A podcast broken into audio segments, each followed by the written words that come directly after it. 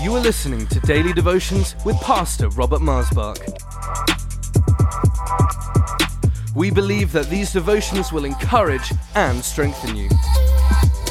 So tune in, connect, and be blessed. For any more information, please visit us online at lifechurchuk.org. Welcome to Life Devotions. Thank you for joining me today.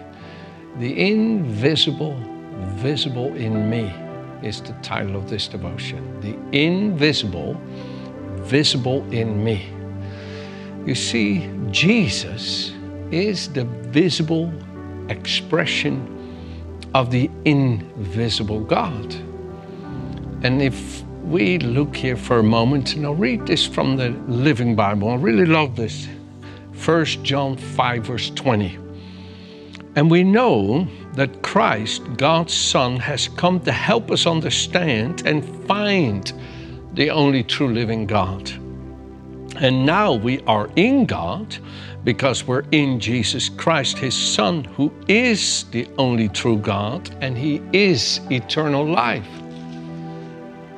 You see, the, God has chosen from before the foundation of the world that we should all be one with Him in His Son, because that is the very spirit of the relationship that God looks for in you and me, is the spirit of sonship. The Bible says in Romans 8 that we all, verse 15, have been given the spirit of sonship or the spirit of adoption by which we cry, Abba, Father. We both male and female. The spirit of sonship is the very nature and power, this eternal life of sonship by which Jesus has become our high priest, our ever living intercessor, to bring into us his spirit of sonship and bring us into the revelation that we have become co heirs together with him, as it says that right there in Romans chapter 8, verse uh, 18, 19. Oh, friends, how great is our loving Heavenly Father that we now, in our human earthly state, should already be allowed to be called sons and daughters of the living God. 1 John chapter 3 verse 1 and 2 even though physically it isn't fully made manifest yet what we shall be when we see Jesus but this we know that when we see him we will be like him Oh, what a glory, what a phenomenal glory that God has chosen His church, His people, to be His body, in which the invisible Christ, who is now in heaven and real as real can be, more real than the things that can be seen that are temporary, that He is now made visible in you and me, His body, the temple of His Holy Spirit. Come on, think about this that is no different than what it says here in John chapter 1. I'll read it to you from the Amplified since I have that open.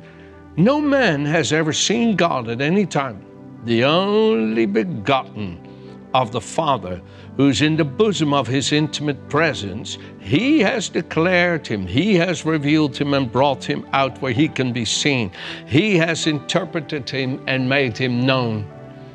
So, in other words, Jesus is the visible expression of the invisible God. The, in, the invisible became visible in Jesus. Jesus said in John 14, verse 7, If you've seen me, you've seen the Father. Now you've seen him, and now you know him by looking at me. Oh, I mean, come on, let me give you one scripture that I, ooh, glory, glory you you get me going on some of these scriptures and I could just sit here and worship and praise and worship and praise. Listen to this. Listen to this. Jesus is the sole expression of the glory of God, the light being, the outraying, the radiance of the divine. He is the perfect imprint and very image of God's nature, upholding, maintaining, and guiding and propelling the universe by His mighty word of power when He, by offering Himself, accomplished the cleansing of our sin and riddance of guilt, has sat down at the right hand of the divine majesty on high. That's Hebrews 1, verse 3. He is the light being, the outraying, the express glory of God, of His divinity. He is the perfect imprint and very image of God. In other words, the invisible God has become visible in Jesus, and that is how God insists to be known in us, in you and me, His body, His church, His people, in whom He loves to reveal Himself. And I pray today that you begin to hear this and believe this and take this to heart and, and begin to say, Father, I want to be the living expression of yourself in all that I am and say and do. I want all the people to know and see you in all that I am and say and do. I'm yours, my Father. Jesus was wanting to help us all to grasp this. And uh, what he was enjoying to be the fullness of the Godhead bodily he wanted us to be able to see that that is exactly why he came to show us what we were predestined to, as it says Romans 8, verse 29. You have been predestined to be conformed to the image of his Son, Jesus Christ our Lord.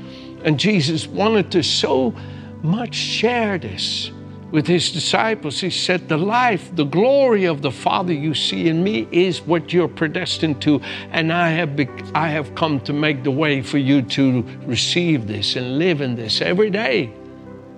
And here in John 16, verse 12, Jesus says, to his disciples on the night in which he was betrayed and the next morning crucified, he says, I still have many things to say to you, but you cannot bear them now. However, when He, the Spirit of truth, has come, He will guide you into all truth, for He will not speak on His own authority, but whatever He hears, He will speak, and He will tell you things to come. He will glorify me, for He will take of what is mine and declare it, unveil it, reveal it to you.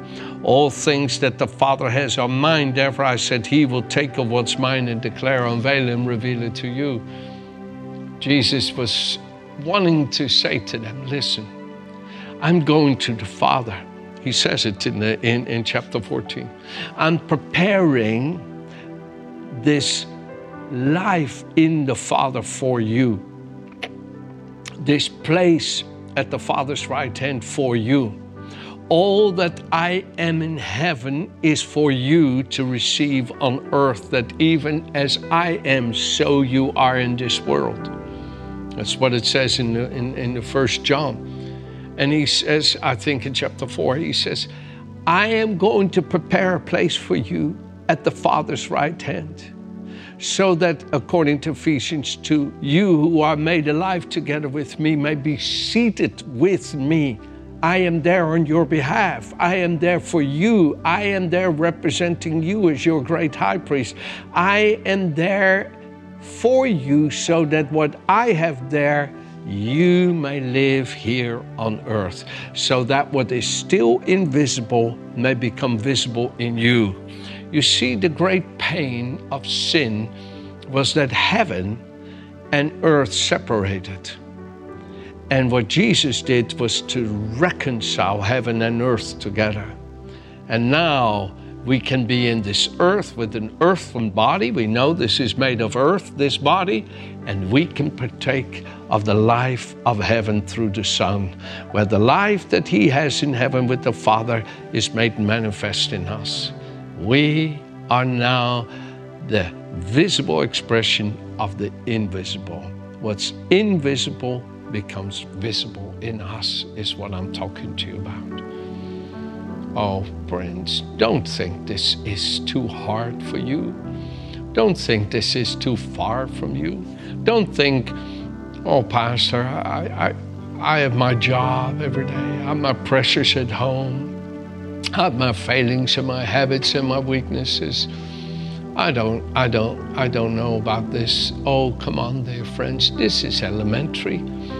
This is the basic of Christian life. Christ in me, the hope of glory. It's no longer I that liveth, but Christ lives in me.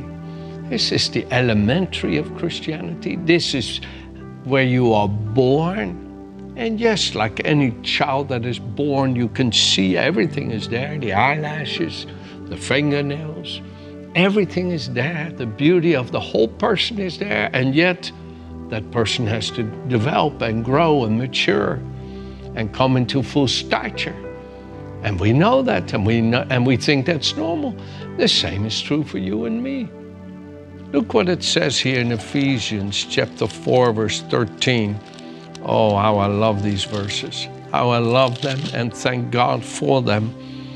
Till we all come to the unity of the faith and of the knowledge of the Son of God, to a perfect man, to the measure of the stature of the fullness of Christ, till we all come to that fullness of the stature we see in Jesus. In, in, in verse 13, 413 in the Amplified, till we all attain oneness in the faith, in comprehension of the full and accurate knowledge of the Son of God, that we may arrive at a really mature manhood, the completeness of personality, which is nothing less than the standard height of Christ's own perfection, the measure of the stature of the fullness of Christ and completeness found in Him, till we all come to this. Oh, please believe it. Please let this vision take hold of your heart.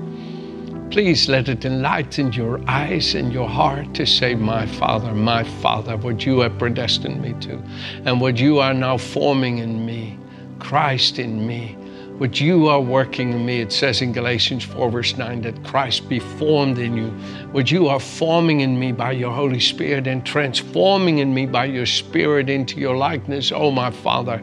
It is too great for me to comprehend. And it says that in Ephesians 4 18, 19. It is too much for our natural minds to be able to comprehend outside of the experience. In other words, the experience is greater than what we could have imagined, asked, hoped, or prayed for, it says in verse 20. And yet God works it in us to the praise and the glory of His accomplished work in Jesus Christ, where the invisible becomes visible in us. And where people look at you and say, What is this about you? I don't know what it is, I, uh, but I see something. I don't know what I'm seeing. You can say it's the life and the love of my Heavenly Father in me. You see, and people don't know God unless they see Him in us. People didn't know God until they saw Him in Jesus. And this is why we're here today to be the image of our loving Heavenly Father so that all may come to know and see the only true God living in us by His Spirit. Come on, friends. God's called you with a phenomenal calling, and He will perfect that which concerns you and complete the work He's beginning you. He will not fail you. No matter how much you painfully struggle with that human nature, like I do, no, no, do not believe that that human nature is able to stop God because Jesus has done it all for you to receive it all. Amen. Have a good day.